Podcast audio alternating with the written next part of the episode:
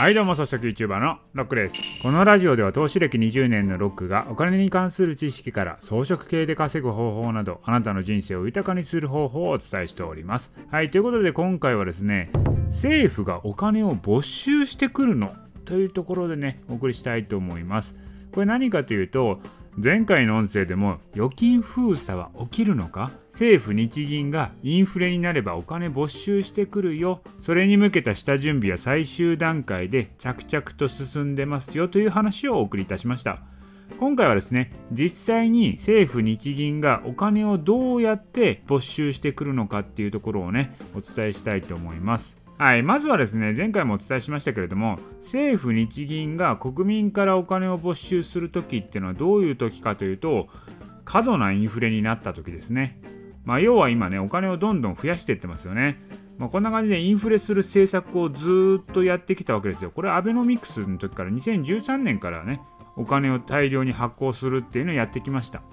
で、さらにコロナで一気にお金がばらまかれたんですよね。でマネーストックっていう皆さんのお財布の中のお金の総量っていうのは一気に増えたんですよ。で今はですねあまあまり需要がないのでインフレになってない。物価はあまり上がってないんですけれどもここでですよ需要が回復したらもしかしたら一気にインフレになるかもしれない。物価が高騰していくかもしれないんですよね。で日銀の金融調節としてインフレの対応っていうのも日銀の機能としてあります、まあ、それは何をするかというと国債の売りオペ金利の引き上げ。これをやることによってお金の回収と新規のね借金を抑制するっていうことをやります。これは日銀の機能としてちゃんと定義されてることです。じゃあ政府は何をするかというと税金を上げて増税をやってお金を巻き上げるっていうことをやります。でここで問題なのは今ですよ。全員のお財布がホクホクになっているかというと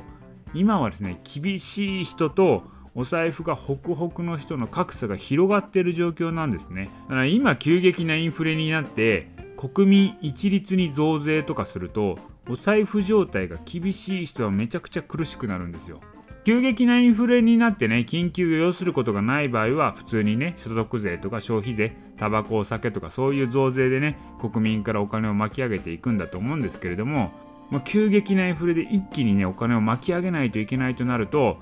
国民一律に急な増税を強いるとなると本当お財布状態が厳しい人お金なくなっちゃいますからね。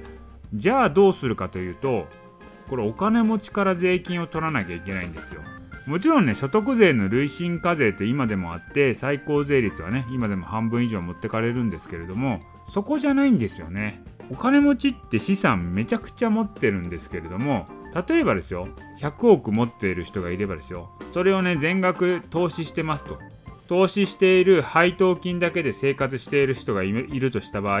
その人はですね税金は20%しかね払わないんですよ。具体例で言うと今100億円の資産がある人が株式投資で配当だけで生活してます。それを全額100億株式投資にして1%の配当利回りだとしても配当1億円ね年間入ってくるんですよ。でもね税金はそこに2000万しかかからないんですよね。だから100億円持っていても毎年8000万円をもらって税金2000万円しか払わないと。だからお金をいっぱい持っていても現行の税制ではお金取れないんですよ。まあねお金持ちが考えてる税制なので当たり前なんですけどもね。お金持ちがね自分が一番有利になるように税制って考えられてますからね。じゃあお金を吸収しようと思えばどうするかというとその資産の100億円部分に税金をかけないといけないわけなんですよ。まあ、これをね資産課税というんですけれどもねこれって21世紀の資本っていう本を書いたピケティさんも提唱してたことなんですよ。まあ、お金持ちからねお金を巻き上げるにはどうしたらいいかというと資産課税するしかないっていうふうにその本でも言ってましたね。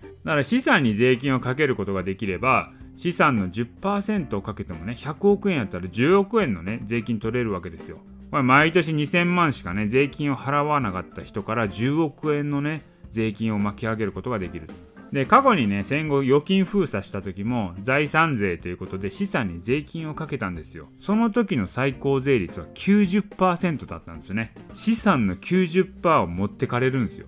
えぐいっすよね。まあでもね、それぐらいしないと国民からお金の回収ってできないんですよね。要はだからインフレになってお金の総量を減らさないといけないと国民からお金を回収しなきゃいけないという緊急事態になってる時なのでその時にお金をね貧乏人からちまちまお金をね吸い取ったところで全然集まらないんですよ。もうお金持ちからごっそり持ってかないといけないんですよね。だからお金持ちってそもそも税金あんまり払ってないので資産だけたくさん持ってる人なんですよ。そういう人からお金を巻き上げないとあの全然お金回収できないんですよね。だから資産課税をしなきゃいけないっていう風になります。急激なインフレになってもう本当に緊急対策やらなきゃいけないってなった時は資産課税財産税やってくる可能性はあると思います。問題はですよ。まあ権力者はねお金持ちなので自分の首を絞める政策ができるかどうかっていうとこにはなると思いますね。